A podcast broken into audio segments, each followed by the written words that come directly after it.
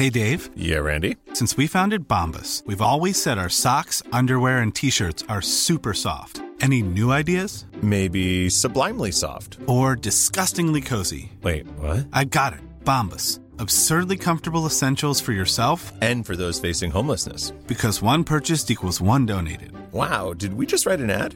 Yes. Bombas. Big comfort for everyone. Go to bombas.com slash ACAST and use code ACAST for 20% off your first purchase. Hey, it's Ryan Reynolds, and I'm here with Keith, co star of my upcoming film, If, only in theaters, May 17th. Do you want to tell people the big news? All right, I'll do it. Sign up now and you'll get unlimited for $15 a month in six months of Paramount Plus Essential Plan on us. Mintmobile.com slash switch. Upfront payment of $45 equivalent to $15 per month. Unlimited over 40 gigabytes per month. Face lower speeds. Videos at 480p. Active Mint customers by 531.24 get six months of Paramount Plus Essential Plan. Auto renews after six months. Offer ends May 31st, 2024. Separate Paramount Plus registration required. Terms and conditions apply if rated PG. In this episode of The Bel Tel, Belfast Pride.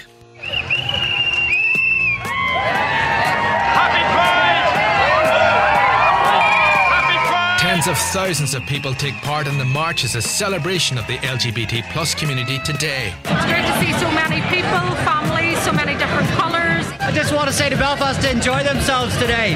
It's all that's what it's about. It's about fun, but also for just for equality for everyone. But that certainly wasn't the case when the first Belfast Pride was held in 1991 in a Northern Ireland which was much less tolerant and understanding. And I remember the first parade, I was absolutely shaken because there was maybe less than 100 of us. We were going up Royal Avenue, we had police outriders and everything else. How did Pride grow into the massive event it is now?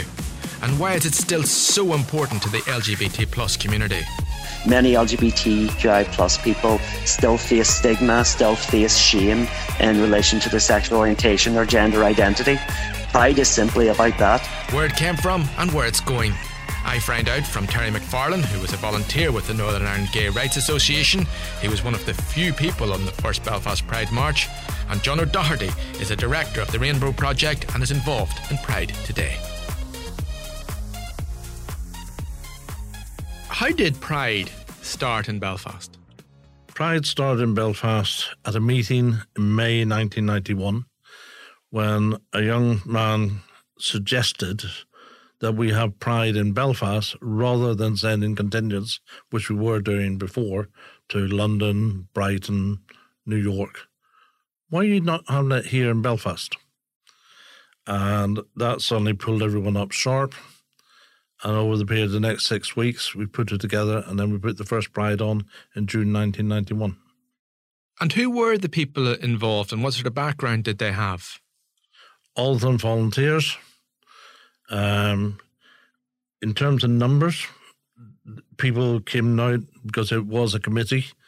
So, but I looked last night and we were talking about people like P.A. McLaughlin, there's Tom McAllister, Brian Mulcahy, Anne Ross, Andrew Wakefield, Sean McGorn, Jeff Dudgeon, Niall Gillespie, and a lot of others. And there were other women as well. So it was a hodgepodge of people, but all of them volunteers, all them different backgrounds.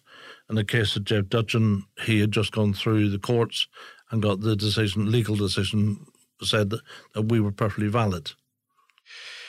1991, that's it's 31 years ago, if my math- mathematics are correct. Uh, it's it's not really that long ago. Certainly, it's well within my lifetime, but it was a very different time. Clearly, to set the picture, how many people would have been on that march? Depending on who you see as the reporting, between 50 to 120. I think we started off probably about the 50 number, but as we did the march, people drifted and came onto it. So probably between 100 and 120 by the end. That's not a lot of people. No, and you very much stood out when you're wa- walking down that road and you're escorted by the police. And the only thing that we had was at the start was a car at the front with uh, two speakers putting out music because the double deck open double deck bus that we ordered didn't turn up until much later on. Did you feel very exposed on that march? What was what was what was the sensations? Well, you're exposed. I mean, you're you're making a, a, a demonstration. You're making saying we're here, we're entitled to be here, But the marches that are used to people are used to seeing in Belfast at that stage were the 12th and various other things. So you stood out. And did you feel? I mean, what was the reaction of the people? I mean, of the people watching, of the people. Surprise, um, some disbelief. Most of the shoppers just basically got on with their shopping. They weren't uh, involved as such because this was the first march. They didn't know who we were. They didn't know where what we were talking about. They hadn't been educated about it, and the papers, as I said before, weren't very supportive of us. So, perhaps, I mean, I may have had a preconception that you'd have been walking into this cauldron of, of aggression. But perhaps that that that's I've gone awry in that. So is it more disinterest and more and more ignorance? Uh, ignorance. Uh, there was some degree, um, a, sort of aggression because there was a group of um, religious people at the corner of the um, Belfast City Hall, about 40 with large placards. Um, but the march itself had been rerouted within two days prior to the actual march because the police had been told, and therefore they had told us, there had been a, a, a large demonstration was going to be organised by fundamentalist religious groups. That's the phrase that was used. Um, so they reorganized the march, which meant that we didn't go anywhere near them. I see. I mean, were you intimidated by these groups? I mean, were you scared in general? Not scared, apprehensive, because at the end of the day, I think everyone is not, you don't know what's going to be the outcome of this. What impact it's going to have on your life, what impact it's going to have on your job, possibly what impact it's going to have on your relationships. So I think everyone's uh, has got that in the background of mind. But certainly in those days, because there was no uh, protection under the law as such. Even though we had the law passed with Jeff Dudgeon, there still was no protection in terms of your employment law. There were still other things that went on that they could use, various groups could use against you, and there were certain elements within the police at that stage were still anti gay. I suppose public perceptions and the how the gay community is is projected back, I suppose, in the media have has changed. What was the reaction of the media to Pride in 1991, and what was the media coverage like? Media coverage was minimal. Um, we had produced our own magazine after it, which was uh, Upstart Special with photographs on it, which I had done the photographs. We wrote our own articles. We submitted them to the various papers. There was a little bit of take up, but not much. And there was very little take up in terms of the TV and radio. Not like this last year, as an example, was very wide coverage. Brilliant atmosphere in the centre of Belfast today for the Pride Parade. The biggest, most colourful parade that we have in Belfast, and this really shows that we're moving forward on a city of inclusion, of rights, of equality. People here today are demanding their rights and their equality, and a city of inclusion and sanctuary, and I'm glad as the mayor. John O'Doherty, Pride has grown so much since 1991 have there been spurts or has it always grown gradually or have we seen huge growths over a short period of time?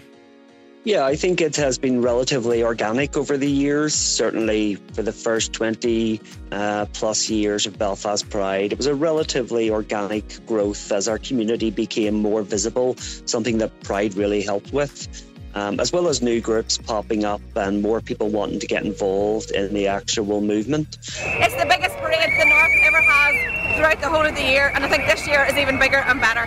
What we have seen over the last five years is more statutory organisations, more private companies, and lots more non LGBT specific community groups have sought to be part of the festival and, and to celebrate along with our community. So, even I suppose in your own time, which Yeah. would be over 10 to 15 years, you must have seen a great change in, in Pride, and not only Pride, but how the gay community is perceived and, and how the gay community can live. Oh, absolutely. I mean, my first Pride uh, that I attended about 20 years ago was the after party was in Writers Square, and there was about 150 of us sitting on the ground after the parade. Now, what we have is a massive concert in Custom House Square with tens of thousands of people attending. I mean, there's no doubt in my mind there's never been a better time to be an LGBTQI plus person in Northern Ireland. So I don't think there's any comparison between 1991 and 2022, other than Pride remains a protest. It is the uh, main day of the year where our community can come together, speak collectively with a single voice on the inequalities that impact in our community, the sort of change we want to see within our community, uh, the role we want to see LGBTQI plus people play within our society, and how we want to see society change. It, it went from someone from something very voluntary to something very big, but some people might see it as Pride is very corporate today. Is that fair? I mean, I think people often forget that Belfast Pride is entirely run by volunteers. Belfast Pride have zero staff. Every single thing you see within the festival is delivered by a volunteer. Uh, Belfast Pride also received very little public funding. My understanding is this year Belfast Pride has received about £18,000 from Belfast City Council. The festival itself is going to cost around about £100,000 to deliver. So £82,000 of that um, has been gathered by volunteers um, from within Belfast Pride to ensure that the festival is able to happen at the scale and with the focus on uh, health and safety that Belfast Pride takes so seriously. So I think it's easy to assume that there's a lot of money, that there's a lot of corporate uh, from the outside, but I think the reality for Belfast Pride um, is that a very small number of volunteers do an awful lot of work to ensure that Belfast Pride happens and that it is as successful, as safe, and as big a celebration as it actually is. And sometimes, Terry, whenever you, whenever I've spoken to people who were who were involved in great social changes or a movement, etc., especially people who were there in the beginning, in that small cadre of people who decided to make a great change, whenever that movement grows, whenever it becomes massive, sometimes there can be a strange emotion of alienation there. Do you do you, do you, do you feel that in any way when you see Pride today, or or, or, or is that simply wouldn't be the case? Is it simply a success story? There's always change happens, no matter where you're working in, um, whether it be in terms of like pride or in your work environment, such like, and there'll be ups and downs. And the groups that I was a volunteer member of has been superseded by the change and needs of the society today, i.e., the LGBT society. Um, it's not bad; it's just different. I want to go back, maybe if I can, to before 1991, before Pride, before this public display, before this, before this, this dander through Belfast saying we are here, we exist, and we we have the right to exist, and we have rights, or we should have rights. I mean, what existed for the gay community in Belfast before the 1990s? Probably from about the early 80s, mid 80s, you saw a slow, not an explosion, but uh, people tapping into what, to use the phrase, the gay market, as it was. But it wasn't a particularly large gay market. But things went on. For instance, um, Delaney's restaurant, which is now where Caffè Nero is, round in Rosemary Street. Um, they used to run a Friday night disco, and once um, a month there'd be a ladies' disco only.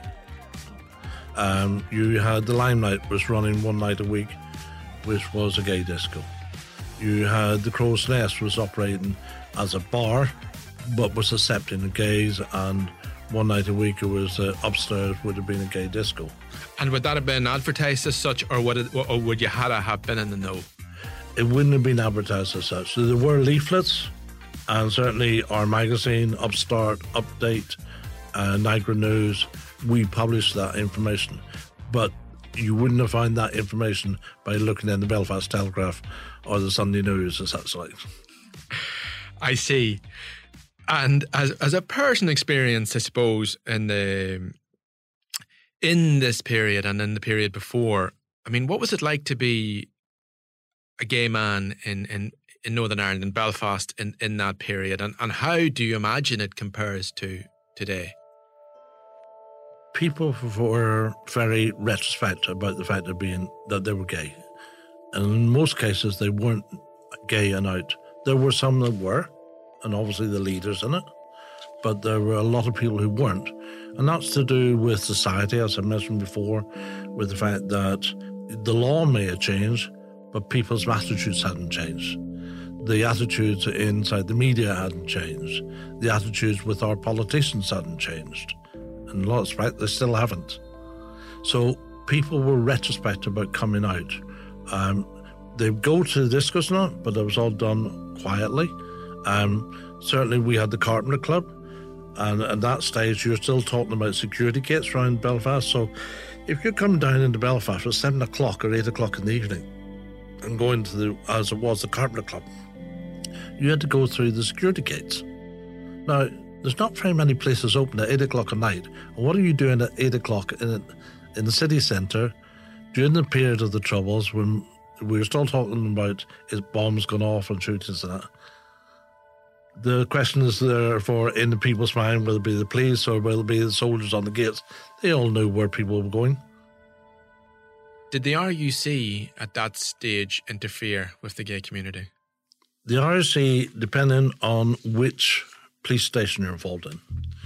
So you have to understand an the RUC's culture uh, was controlled and based from what was led by the politicians to a degree.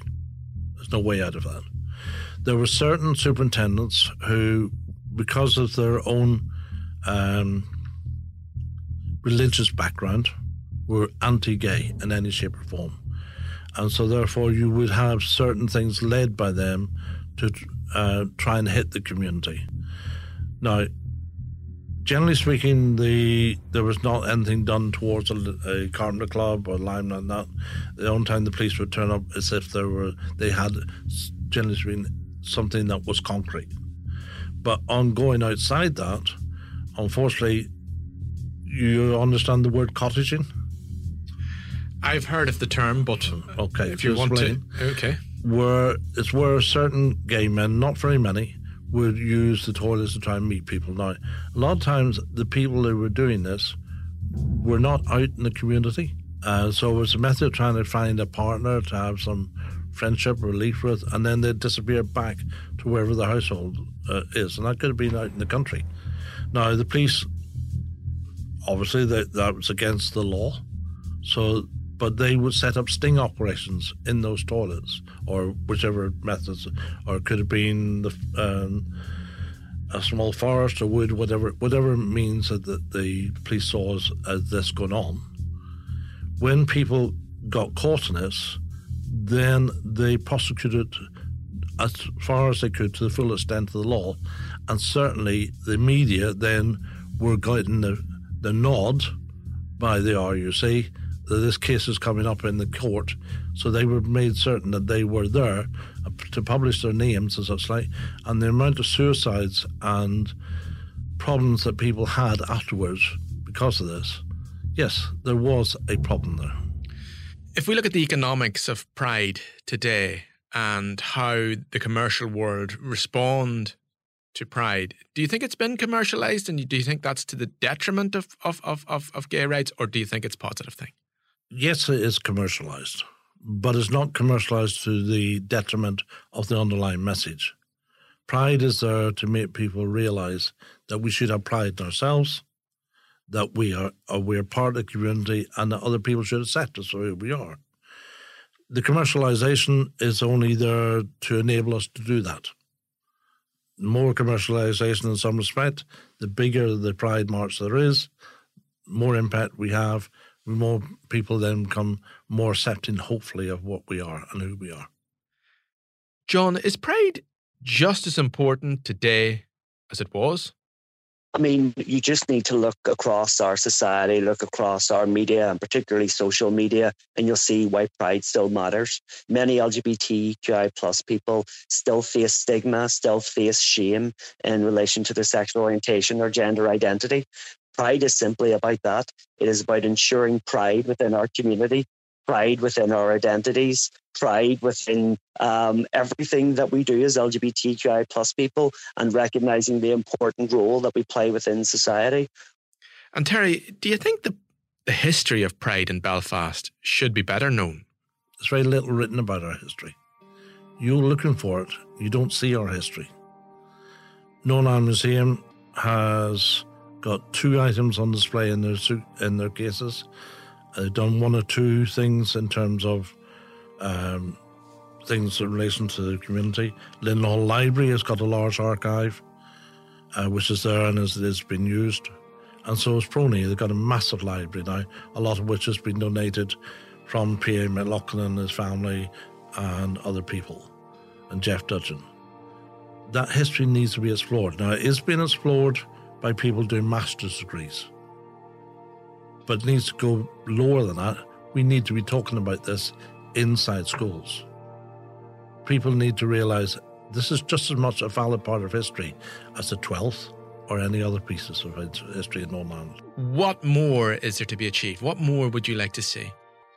To my mind, the LGBTQ2 plus community has not achieved all it needs to.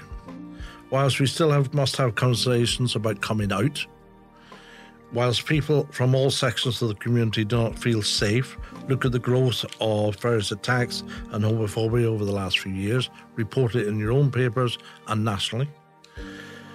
Whilst our history is hidden and not allowed to be discussed, look how long it's taken for recognition of Alan Turing as an example. We've only just had our first male professional footballer come out, Jake Daniels, in a game of 5,000 registered players. We also need to have fair treatment in all aspects of life. We should not need to keep coming out. Heterosexuals don't. So, John, do you do you feel there's a debt owed to those first marchers? We all owe a huge debt to all those pioneers from within our community who brought the Pride movement to Northern Ireland and to the streets of Belfast, something that hadn't happened up until that time. It's a very brave thing to do, and certainly there were very small numbers of them, much smaller than anything that we see today.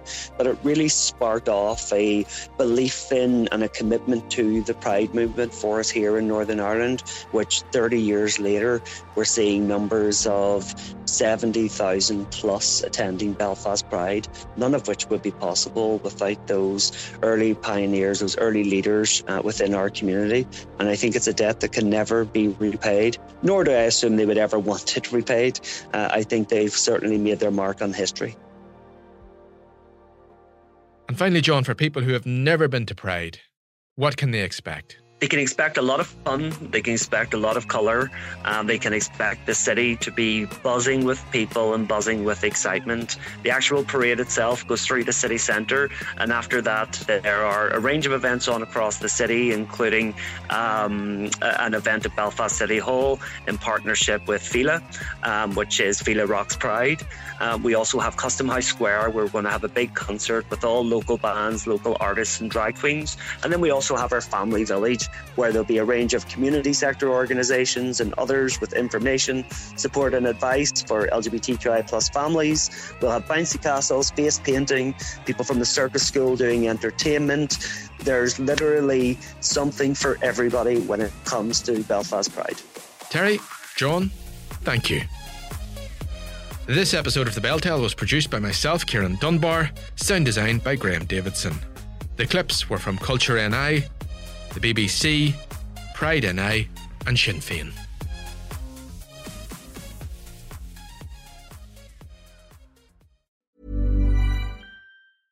When you get an Irish Independent digital subscription, you don't just get access to the news at your fingertips. For a limited time, you'll also receive a 75 euro O'Neill's gift card. So what are you waiting for? Get the whole kit and caboodle. Visit independent.ie forward slash subscribe today. Irish Independent. Terms and conditions apply.